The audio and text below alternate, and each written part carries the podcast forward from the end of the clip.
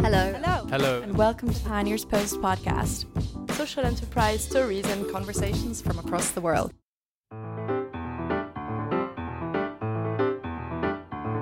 There are lots of ways one might define a good leader, and many figures one could readily select as examples. But at Pioneers Post, we're interested in a specific kind of leader. We're looking for those leaders who are both trying to make a difference and doing business differently. These are the leaders treading that fine line between money and mission for the benefit of people and planet. So, welcome to the Good Leaders podcast with me, Tim West, founding editor of pioneerspost.com.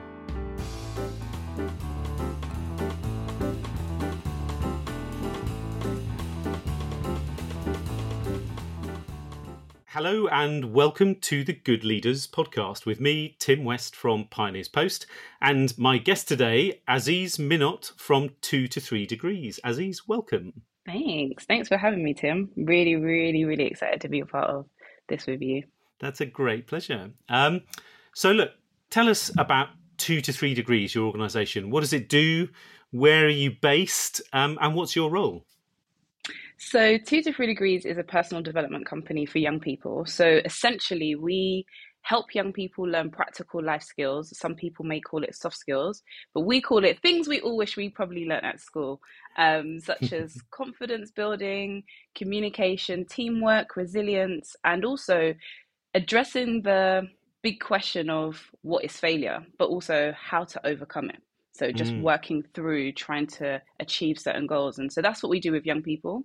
Um, we we we typically work with young people 14 to 25, and we're across the country. So the work that we do we do sees us in schools, in colleges, but we also run lots of different programs, personal development focused programs in the community as well. Um, and this could look like helping young people learn the personal development skills that they need for their future, but also marrying this with developing their sense of work readiness. And that's what we call like an employability program. And then we have another called Youth Voice, which is helping local young people close in proximity to a development, a housing development or re- regeneration development of some kind, mm-hmm. learn about what's happening in their local area, develop key skills, but crucially have a meaningful say on some of those developments as well. Really so yeah, we're really wrapped around, um, and like I said, yeah, we're based all across the UK, but we also try to focus on working with young people who we call the forgotten middle, who they're at school, they may not be regarded as the gifted and talented young person, and they may not be the young person who is at risk of social exclusion or school exclusion or mm. risk of crime. Um, but they're the young people in the middle that, if with a little bit more support, they may better understand what life choices that they want to make for their mm. future. And I like the idea that you were explaining of sort of plugging them into their local community as well and understanding the dynamics of their local community and what they can do to relate to that community and support it. I think the thing that's really important about helping young people access opportunities in their local community is there are so many good and great things happening around them, but hmm. sometimes mm. they're just not privy to being able to access it. And myself and the co-founder Carl Konadu, we grew up in inner city London, and as young people from Black and African and Caribbean households, for us in a lower socioeconomically deprived area, that some would say, you know, having access to these opportunities seemed far from us. Hmm. Um, and so when we came out of uni and we started like trying to get new opportunities, we really had to push against the tide that wasn't given to us. So for us, setting up the company that really showcases these local opportunities to young people is so important because we've even seen a young person come into one of our workshops and he said, I never thought I would ever walk into a building like this. I didn't think that working in a place like this would I would see people like me. And right. he lives opposite. So we really do need to try and break down some of those barriers in order for local young people to kind of have access and to get insight and to be inspired by where they live. Mm. I want to go back to a phrase that you used earlier, which I thought was a great phrase, which was what we all wished we learned at school and didn't. And maybe that's what you're getting at in terms of, you know, particularly the missing middle, but maybe just explain what some of the things you mean by that.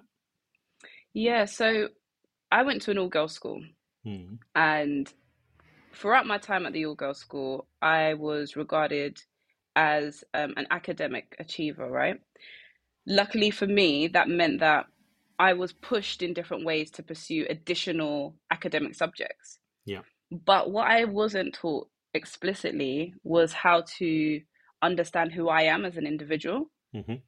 Now, growing up as a young woman, navigating different choices I needed to make, that became very apparent later on in life. So, just to paint the picture, so I went to an all girls school in East London m- with multicultural people. Mhm. I go to a sixth form that is a really well to do sixth form in Essex, and because of my academic grades, I got in. Mhm. One of the subjects I took was politics, and I was the only woman and the only black person in my class. Sitting in those conversations and talking about politics from a completely different background sometimes had me questioning who I was as a person and also what I wanted to do. Yeah. So it's really important that when we're ta- when we're talking to young people and we're educating them about you know subjects and maths and all of these things that are somewhat important, we have to help them see the full picture of why they're Mm. doing certain things and actually not knowing how algebra can be important to you, whether it is going to be important later in life, is really having a lot of young people disillusioned with the education system. Hmm. And we all know that the education system hasn't much changed. So, how are we helping young people fill what the working world is saying are skills gaps and Yeah. business gaps and future gaps if we're not helping young people have the right mindset to approach some of those new jobs? And so, for us and for businesses alike, they're really noticing that attitude is so much better than aptitude. Hmm. If you give young people the confidence to be able to articulate why they might be good at something or the skills that they have, then they're going to be better equipped to be a valued asset in the company when they're starting rather than what grade did they get at university or did they go to university at all. And so Yeah. for us, it's really important that young people have that within themselves and are not searching externally for that validation. And I guess you being in that politics class as the only young woman and the only young black woman felt a sense that there were lots of other people from um, different backgrounds who you you were getting an education and um, knowledge about the power of politics in that class and how politics can affect your life and other people's lives. But you also had a strong sense that lots of people your friends weren't getting the knowledge that you were getting to understand how that could affect them A hundred percent. And speaking directly to how we even set up two to three degrees. So Mm. when I went to university, I went to university through clearing. So that meant I didn't get the grades as expected, and therefore I had to apply for a different university that would accept me for the grades that I did. Mhm. At exactly the same time, Carl experienced exactly the same thing. So we end up meeting in our first politics class, which was international relations and politics at uni at university. Yeah, Coventry. which one Uh, coventry university Coventry, okay. yeah. Um, and for so many reasons, I took that subject. I, I actually originally wanted to do acting, Hmm. and then I felt like the industry was too unstable, so let me do media production. But luckily for me, I got to work on set, and so I spoke to lots of behind the scenes people and asked them what their journey to work was. And many of them said they had history degrees and psychology degrees and English degrees. And I said, well, I'm not going to go to university, study media production if I could get in to the same career just based on who I know. Hmm. So I thought it would be smarter for me to to study a degree that sounds smart called international relations and politics for the purposes of being able to navigate back into that world. Yeah. But I get into Coventry University through clearing and now I'm more determined to prove a point. I have to get a good grade because I didn't get one before. I'm not in a Russell Group uni now. So now I feel like the world is stacked against me again Hmm.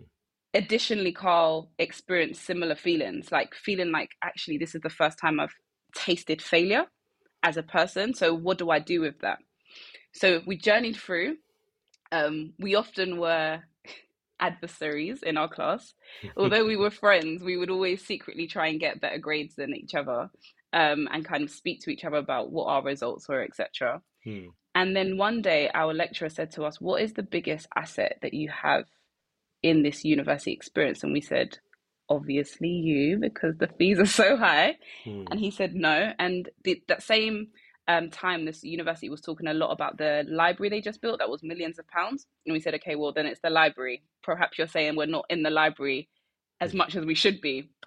And he said, "No, it's you guys in the room." Hmm. Um, and instantaneously, me and Carl looked at each other and was like, ah, this competition thing we're doing is kind of a bit wrong. So from that point on, we peer mentored each other.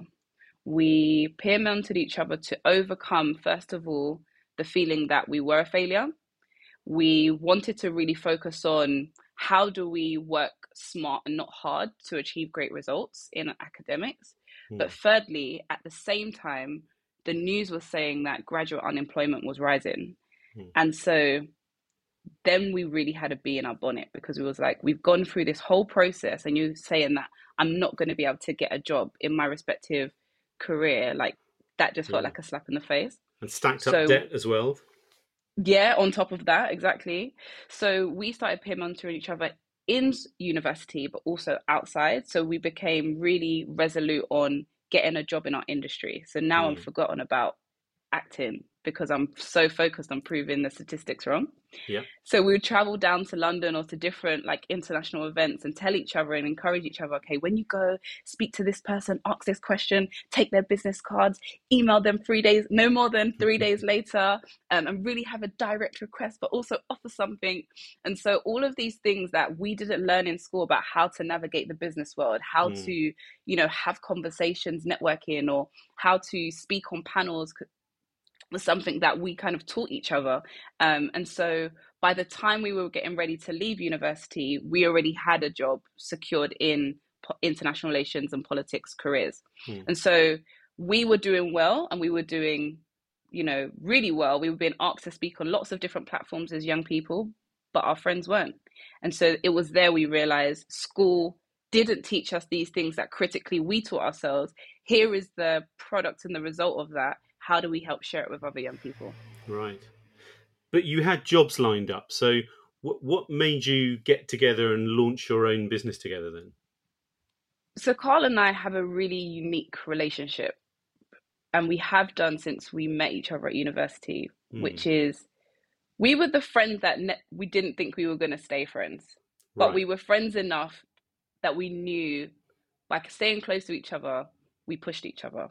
Mhm. So whether that was originally as like competition, secret competition, or two, kind of the peer mentoring, there was something we knew that was special about our relationship. And Mm. every time we would talk about new opportunities or goals or goal setting, because now this is the mindset that we have, um, really focused on personal development. And many of our friends wasn't really having this conversation with us. We carried on kind of pushing each other in a forward momentum. Yeah. And outside of work, once we graduated, we got a lot of speaking engagements. And oftentimes we'd call each other and ask each other and coach each other about how we're going to deliver this talk. So we got a bit of a buzz for it. But again, we were doing it separately. We said, you know what? We have something really special here.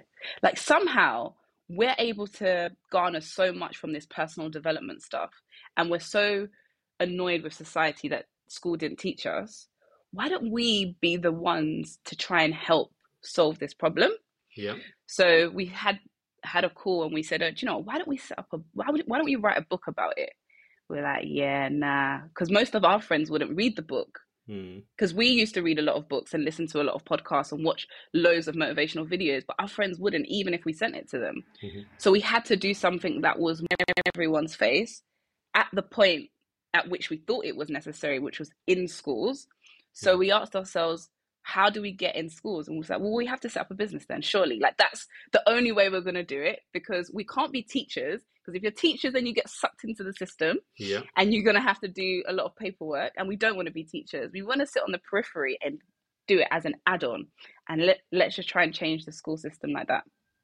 So that's what we did. It was just two young people full of energy, full of ambition, frustrated but wanting to change the world at the same time.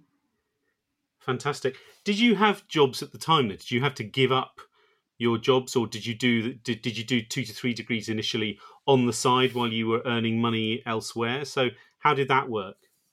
Yeah, we had we had really great jobs. So I worked um, in politics. I worked in local politics. Then I worked in regional politics. I was a political advisor. Carl mm. worked um, in the Commonwealth Secretariat, um, doing sport for diplomacy, so traveling around the world, trying to convene different countries together. Then he also worked in Sported, so it's a sport organization trying to bring together um, better access to sports and all of that good stuff. Yeah. And we set up the company whilst we were working. But it's important to say that whilst we had full time jobs, Carl and I are very um, enthusiastic. So we didn't just have tell. jobs. we had we probably had um, trustee roles at the time we also were committed to lots of different voluntary organizations as well. So we had loads of things that we were doing, but we def we we made the time to do this. So we would meet up after work, would go to like a hotel or a coffee shop, like sit in there, free public space and work from there. We'd work on the weekends, take up my mum's living room with flip chart papers and pens, um, take over take over his parents' house. So we'd find so many different pockets and opportunities to work together. Um, and that's how we kind of ran the company for a while until I got a call after work one day. And Carl said, Where are you? I said, I'm at home. He said, I'm coming to your house. I hung up. I sat in my room like, interesting. And so I went downstairs, I spoke to my mum, and I said, Mum, Carl's coming here, and I think he's got something important to say. I don't know what it's going to be, but it's going to be a shocker. And by this time, we've already set up the company. Hmm. And he came to my house and he's pacing and he said, Azzees, I'm leaving my job. I said, Carl, we don't have any money for you. He's like, I know, but just trust me, give me a chance. Like, I just feel like us investing more time in the business is going to be what we need to do to take it to the next level. I don't need money. It's fine. We're going to be fine. I'm just going to work on it. And then as we keep growing, I'm going to take salary later on. But don't worry, I'm just willing to make the sacrifice right now. And I was like, okay, cool. So we had not much money at the time, but we still committed to kind of like paying him a peppercorn rate and just carried on building the business from there. So tell me then, what was your business model and how did you make money? What, what was your what was your plan to make money and to make impact? Mm. So for us, it was always important that we were a business and not a charity. Yeah. For us, it was important that schools and other youth organizations put their money where their mouth was in order to make sure they appreciated what we were trying to do. So our business model is business to business essentially. So at first we started just selling directly to schools. Mm-hmm. So this could be like one of workshops or a talk or yeah, those two products were the only two that we had at the beginning. And mm-hmm. there was no there was no thought at that time about long term or how would we keep doing it. We just needed to increase the amount that we did.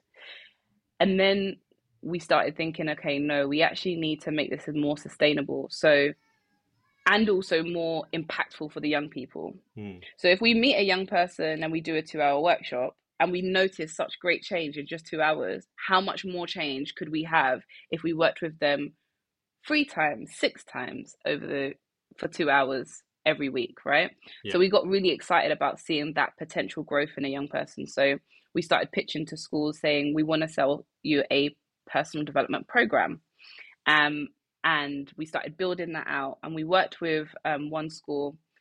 And I can't lie to you, it was a challenge to him. Like me and Carl would leave that session because we were facilitators, obviously, at the time as your co-founders. Yeah. You do everything, and um, we we would leave that session. I think that was so hard. Like I don't even know if we're doing a good job. Mm. But we would read the feedback. And then the feedback would be the thing that just keeps motivating us to keep going, to keep pushing. And particularly with that school, funny funny story, like three years later, Carl was um, being a judge for a kind of a borough enterprise award, like not an award, but a pitch pitching yeah. thing. Yeah. And some of the young people who were probably the most challenging in those sessions were the ones pitching that day. And their articulation and their focus and their charisma said Carl said it blew him out of the water. And it really made him emotional because we know how much that session was really challenging. But to see them later on in life do so well was really really amazing. And so yeah anyways so we started off we started moving towards programs of schools. And now we've got a model where we have workshops still but we also have the employability programs which could be funded by trust and foundations Yeah. we have the personal development programs that can be bought by schools pretty much anyone um, and then we all have the youth voice programs which are focused on property developers architects and Right. those are like So a mix of different revenue streams and programs. Um, importantly, as well, some of which some of which are foundations, some of which are schools. Um, do individuals pay you as well, or do the individuals always come free? The young people, yeah, they come Mm. free. So they Yeah. get to come for free and they sometimes get paid for their attendance as well, or they get Okay. incentivized in different ways. But Yeah. yeah, for the point of the young person, it's always free. Okay, and then how do you how do you know you're making an impact? For us, we track young people's feedback. So we do this in the form of surveys or live visual activity based feedback as Mm. well. And we often try and get them to reflect on their journey that they're taking part in. So an example could be we go into a session, we don't know any of the young people, and the first thing they're greeted by is a handshake from us Yeah. as they walk in and ask to be sat down. The first thing we then say once they're settled is, What are your first impressions of us? Mhm. They shout, shout out a few things, and we ask them back, Therefore, what do you think our first impressions of you are? So instantly, they're having this ability to be able to kind of reflect on them as a person and also how they're being received in the same way that we are also being judged. But then we ask them, why do you think that question is so important to ask? So now they're thinking to themselves, okay, it's going to be important when I go into interviews and how I present myself. And so we're helping them to work it out for themselves. So we get that feedback, particularly when we're listening into the sessions as well. Yeah. And it's so rewarding because by the end of it, you get to we get to ask them, you know, would you recommend this workshop to somebody else? What did you get from it? And Mm. how would you apply it later on in life? And so some of the feedback is just so amazing. Um, but it's always been important for us from the very beginning to try and gather that data because that data is ultimately our proof of concept, but also showing how effective we are or aren't. Yeah. So you can use that to tell you and to tell your potential investors and those who are paying for your services, well, th- this is what we're able to achieve. But also, you use it for yourselves to get better at what you're doing. A hundred percent. And the reason why the impact for us is so important is because when we were starting, when we were speaking to lots of different people, they were saying, "There's no, there's no money in this business. Mm. Like, go and do something else. Care about young people from afar. Maybe volunteer on the side. Carry on with your boards, but don't do this as a business because one, no one knows really much about personal development, and if they do, it's only a particular older demographic that will pay for it. So why waste your time when schools don't have money? And so we've always had a point to prove, whether that be to the system itself that's not set up in this way, Yeah. to ourselves as facilitators, which is what you're saying in terms of needing that information to learn from, but also to the funders who some funders don't fund this work. So we have to convince them Yeah. That although you didn't explicitly say that you want to do this thing with this fund, we are still putting an application in, and this is the reason why you should be open to funding it. So, can we get into the numbers now then? Can you tell me Yeah. what sort of money you made in year one, turnover and profit, and Mm. where you're at now with the business? I think it's also worth saying that I've I've been a market trader previously. Yeah. And as a market trader, you have to prove your concept first. So Yeah. Carl and I were committed to not putting a penny in the company and to making it make sense and know what the money was. Yeah. So that's how we started. So we've bootstrapped ever since. And so we started in March 2016 Mhm. and we incorporated in December. And I think in from March to, to December, there was around 6,000 or so Yeah. that we made. We didn't take much money from it. We were just paying for things Expenses, like pens, yeah, pens, flip Mm. chart, anything we needed to deliver the workshop. And then in what was our official first year from December Mm. or January onwards, um, we started growing bit by bit. So we grew 6,000 first year, 13,000 second year, 30 odd thousand the third year in terms of turnover. And last year we did over 600,000. Brilliant.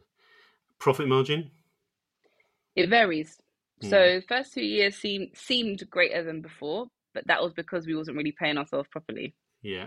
So anything can look good if you're not doing the right thing, right? And so this year, I think, is the first year that we're actually we're actually paying for things as they should be.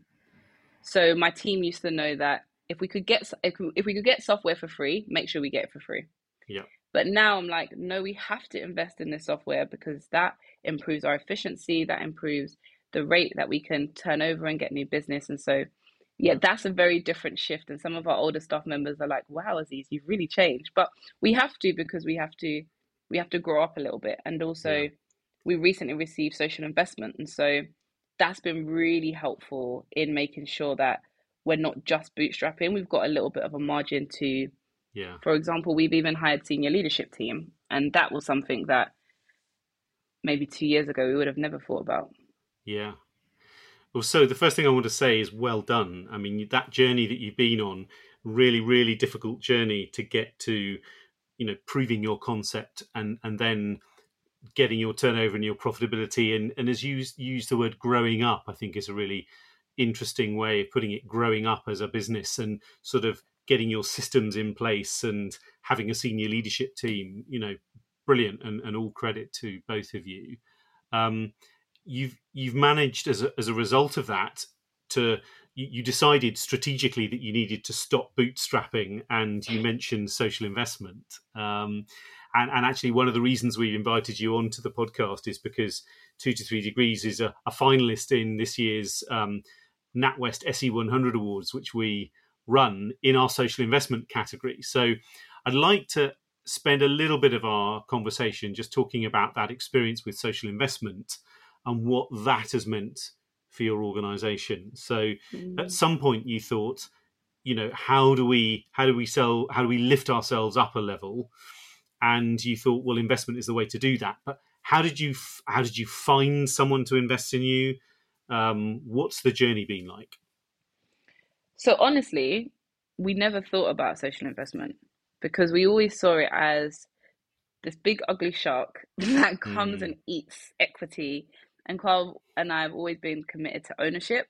Yeah. Um, and so knowing how that would work, we were just never we just never understood the machinations around it. So and quickly just as when you Mm. mention equity and ownership so what's your structure just remind us of your legal structure two to three degrees has two different companies. There's two to three degrees limited, yeah um, and then we have two to three degrees CIC. okay and that's by guarantee. So that's the more charity esque facing part of the Yeah, company that has the where we do lock, yeah. funds. Exactly, and that's where we apply for like funds and trusts and foundations alike. Yeah. So I think it's worth also saying that in terms of social investment, it's not so common to hear about this from people of Black, African, and Caribbean backgrounds. Like Mm, we know that there's so much data to say that we don't actually access that much finance for our companies. And so, you know, that can be one of the demises of the types of companies that we run because as founders, you get a lot of burnout, especially if you're working in industries that you don't typically know how to navigate. Yeah. That being maybe like the corporate sector. So we were talking to one of our close friends who also has a company and often speaks to different social enterprises. And although he's similar age to us, again, we're doing that peer mentoring thing. And so we were talking about where we were in the business, and he was giving us some insights of some things that we could do. Um, and luckily, he had been speaking to Sumerian and um, wanted to put forward our details to them Mm. as a potential social investee. Now they approached us, and at first, I'm okay. So I'm the CEO of the company. Yeah. So I also look after finance, and I'm naturally very optimistic I'm a very positive person, but Yeah. I'm also very Suspicious. focused on risk. Yes. like I always have risk in my mind. So I wasn't really Yeah. too fond of having these conversations. So at first I wasn't involved in them. It was Carl at first. And then he brought me in once he felt like it was a credible enough conversation to kind of have, which was quite useful. Yeah. And then I got to kind of drill in to understand in the detail. And the thing that worked for us was just the openness to support us as founders and the business and what Mm. we wanted to do. And it doesn't feel like in this relationship that we are giving up that sense of ownership. Yeah. Like these investors are not coming in to tell us what to do. Mm. Um, and they're not coming in either to shape our business in a different way to make it more financially viable. They're actually just guiding us along Mm. some of the ideas that we already have to try and make it better. Mm. And that was really attractive to me. But more so, what was more attractive, because I also look after finance, was the patient capital and just how they structured it for us. Because when we were in a, we wanted to be in a position where we could grow as a company and increase our staff so that we wasn't all just running around and potentially every other day risking burnout. Yeah. But two, give us that time to build up our capital by based on all the business that we were we were bringing in. Yeah. So that was really really nice, and that convinced me. Um, and also the people. I guess people people buy from people, right? And people invest in people, and so it felt genuine that they wanted to invest in us because they believed in Yeah. us, and so that was quite good. Have you had experiences with any other in, investors or potential investors, or and, and being frightened away by them, or was this or was this the first time? So because of this situation, I wanted to fully understand the market. So I ended up talking to quite a lot of other potential investors Mhm. and finding out what their terms of reference for the investment would be Yeah. and how it would be shaped and stuff like that. And I guess quite frankly, they just didn't compare. Like it wasn't Mm. they said that they were social investors, but to me, the numbers and what they were asking to do just didn't stack up. So it was actually a really good timing for Sumerian to come to us and for us to go on that journey of trying to understand because we didn't just want to take the money because we didn't know what the risks were. So yeah, it was really good. It was a really good journey. I guess the market as well is full of people uh, who are often very, you know, brilliant organizations, but but they're offering debt most of the time. In you know, so most of the offers to, to people like organizations like yours are you can take out this loan at this rate of interest and pay it within this amount of time. Whereas the sort of capital you're getting from Sumerian is you, you described it as patient capital. So I don't know exactly how it's structured, but I would imagine that that it's it's either equity or equity like and it's over a much longer term i think sumerian tend to sort of look at, at more to sort of the 10 year end rather than the 5 year end Mhm. um and and yeah there's sort of uh, it, it, it's not there's not the fear that you're not going to be able to pay x amount every month for the next however many years and or, or the business will be taken away from you Exactly. So how our model is is that when we make profit and we're ready to pay shareholders, Hmm. then they will get a cut of that profit Okay. that comes out of that. So yeah, it's really it's really flexible in that regard and it's quite helpful. Great. And and how is that? How so? When did you get that investment, and how has it helped you? So we got the investment last year, April, Hmm. and within that time we have hired seven new staff members. Wow. um there's there's lots of things that's moving at exactly the same time so we were already planning for growth we Yeah. wasn't planning for that much growth but that much growth was what we needed Hmm. so it gave us a space we also was able to invest in like new software like i've been mentioning which Yeah. has had a huge impact on the company and the people that use it and just our efficiency And I guess the money you got didn't didn't pay for all the salaries of all those new team members, but I guess what it gave you is the confidence to go out and hire them, knowing that you got some cash flow, so that you know salaries were going to be something that you could manage. Um, and you know the point is that if you have all those people, they build more business for you more quickly, and so that increases the the, the turnover and the profit. exactly Brilliant. Well, it's great to hear um, uh, that the journey of social investment has been successful so far for you. And I, I think it. The other thing that struck me was how important it is for good social investment to be really tailored um, and thoughtful about the organization that it's working with. And, you know, I think there are lots of actually really good examples of social investment that does do that.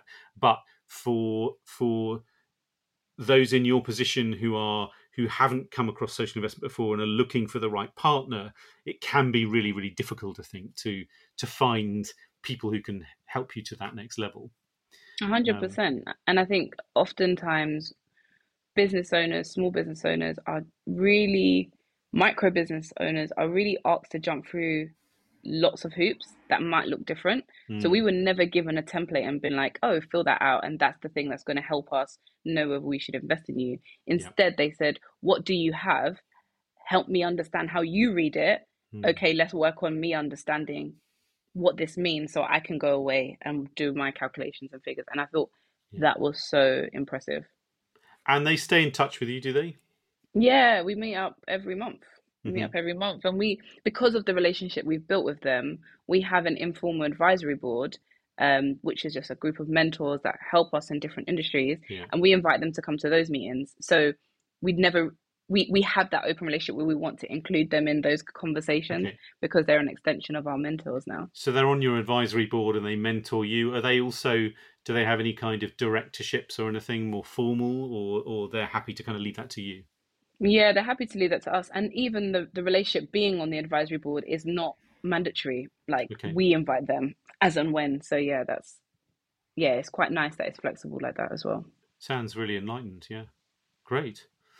So look, I want to ask you some questions about leadership now. Um, we we talked about the kind of mechanics of the business, and you told us a bit about your background and about how it all started. But I I'm really interested in in how your journey as a leader um, has gone. Um, so, first of all, um, tell me what's the greatest challenge that you think you've had to face as a social enterprise leader so far?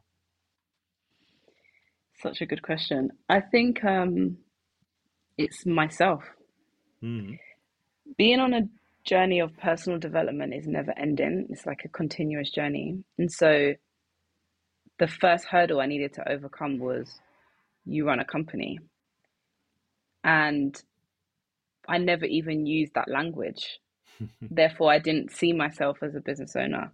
Mm. Um, and that sometimes can inhibit the way you show up or the way in which you talk and the way in which you present yourself. So I think that was the very first challenge to the point that in one of those um, first year in our parents' living room, Carl and I had a really important conversation, which we called the truth circle. Mm-hmm. And in it, we wrote all the things that we were afraid of. And then we wrote, we spoke about it, and then we wrote solutions to them. And one of the things that I said was, I just don't know if I'm going to still be here like mm-hmm. tomorrow. And I don't know what possessed me to say it. And I don't know what made me feel like that. And I think mm. looking back, it probably was that sense of imposter syndrome. And it probably yeah. was that sense of not believing in myself um, or not feeling credible enough to be able to go on this journey. Mm. But just saying it kind of released me from that shackle of feeling tight about it. Yeah. Um, and that was a really important point in our kind of journey and trajectory as, as co-founders and friends. It's interesting to say that you've been released from it. So it's really important, I think, that you've managed to do that. I guess the the shadow of imposter syndrome follows you around always, doesn't it? I mean, I at least from my experience, you know, I've been in in this game for twenty years, and I still think, you know, when will I get found out? Basically, um, but the the point is, you you know, the first stage is to be honest with yourself about that, isn't it? Mm-hmm, definitely, yeah. and you're right. It is. It's a shadow, but it's not. It's not real, right? Mm-hmm. Like the reality of what we're calling imposter syndrome is you're going you're doing something you've never yet done before. Yeah. And you're now having to address how to think about this new thing. And so if it comes if that feeling comes again it's just another reason for you to recognize your growth but also to remind yourself of the journey you've been on before. And so yeah. you're right there's been times in recent years that I've had to reflect like what is actually happening? We have 14 members of staff. Like what is going on? Why are they all asking me for advice about something um, but yeah, it's an on, it's an ongoing one, but also yeah. just knowing that you're good enough every single day you try.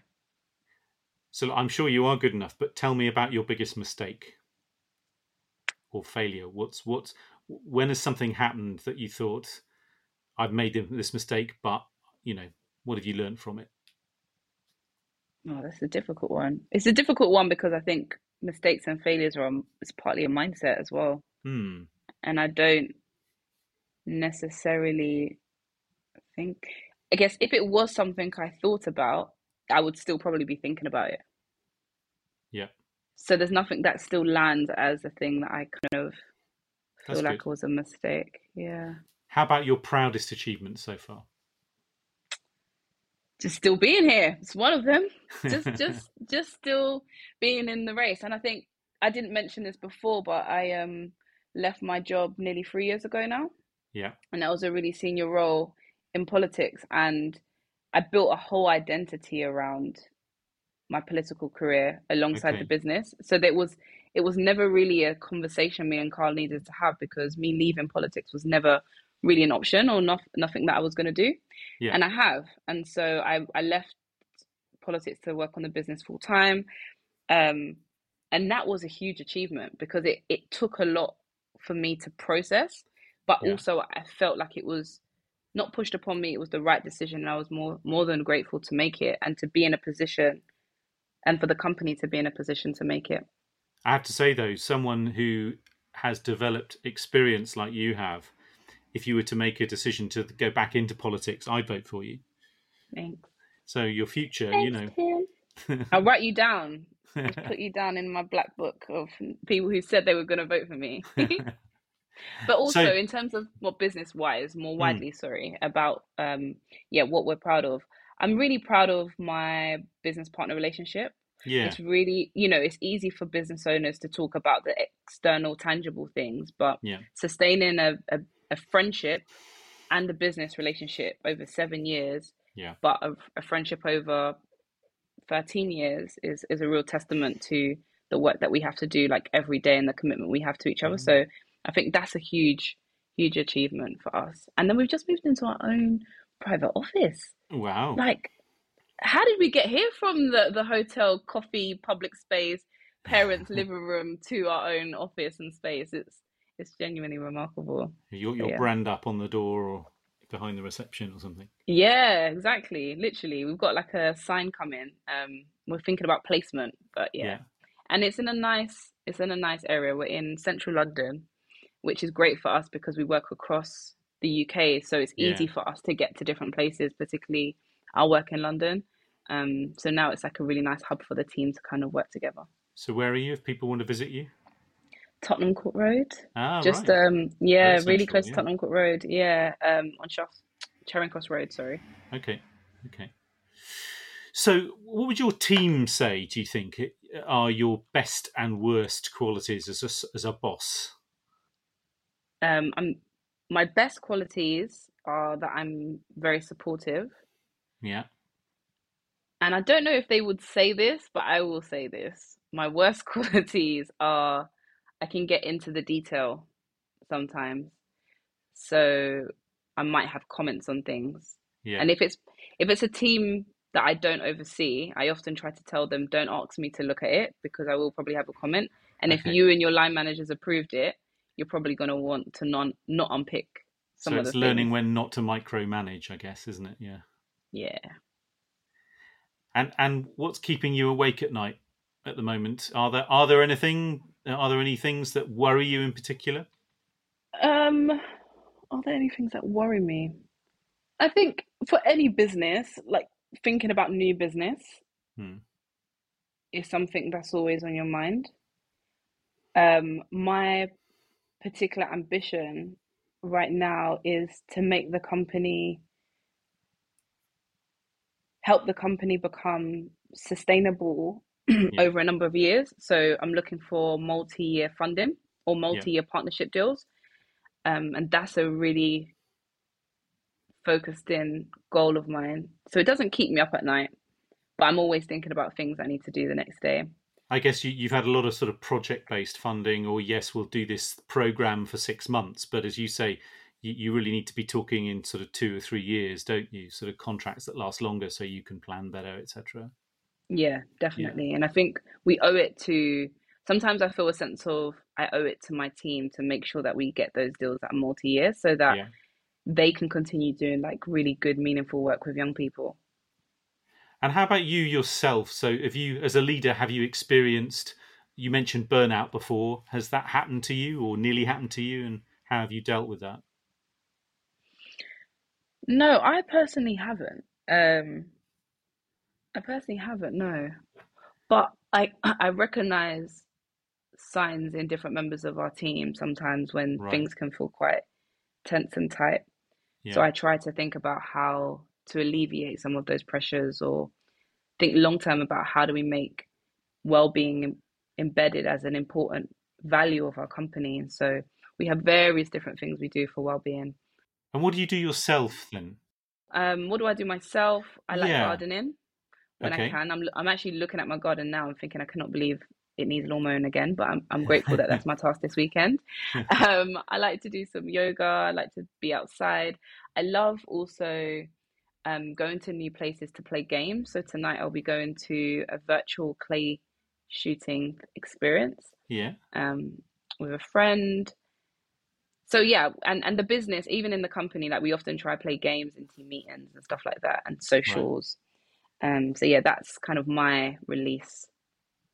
And and what's the next really big, exciting development then on the horizon for for you and your social enterprise? Then have you got this sort of uh, have you got a big plan or a big? I mean, obviously you can't maybe you can't announce things now, but are there are there big projects ahead?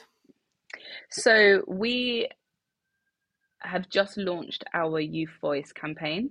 Mhm. So that's us talking about the work we've done in the property sector and the development sector. Yep. And we are going to take the industry by storm because there is so much to do. There's so much to say. There's so much to share about the work that we do and how impactful it's been. And so, with all of this energy and enthusiasm, we're hosting a webinar um, on the 18th of July. And that's a free webinar for industry. And Carl and I will be giving a masterclass on how to engage young people locally. And um, I'm I'm laughing a little bit because one of my colleagues said she hasn't seen Carl and I deliver a session yet, um, and she she was describing us as um, two legends doing it together. Must be so different to see. And yeah, Carl and I haven't delivered a workshop together, so it's going to be really good. It's going to be great value as well. So I'm looking Brilliant. forward to that. Oh, good luck with that.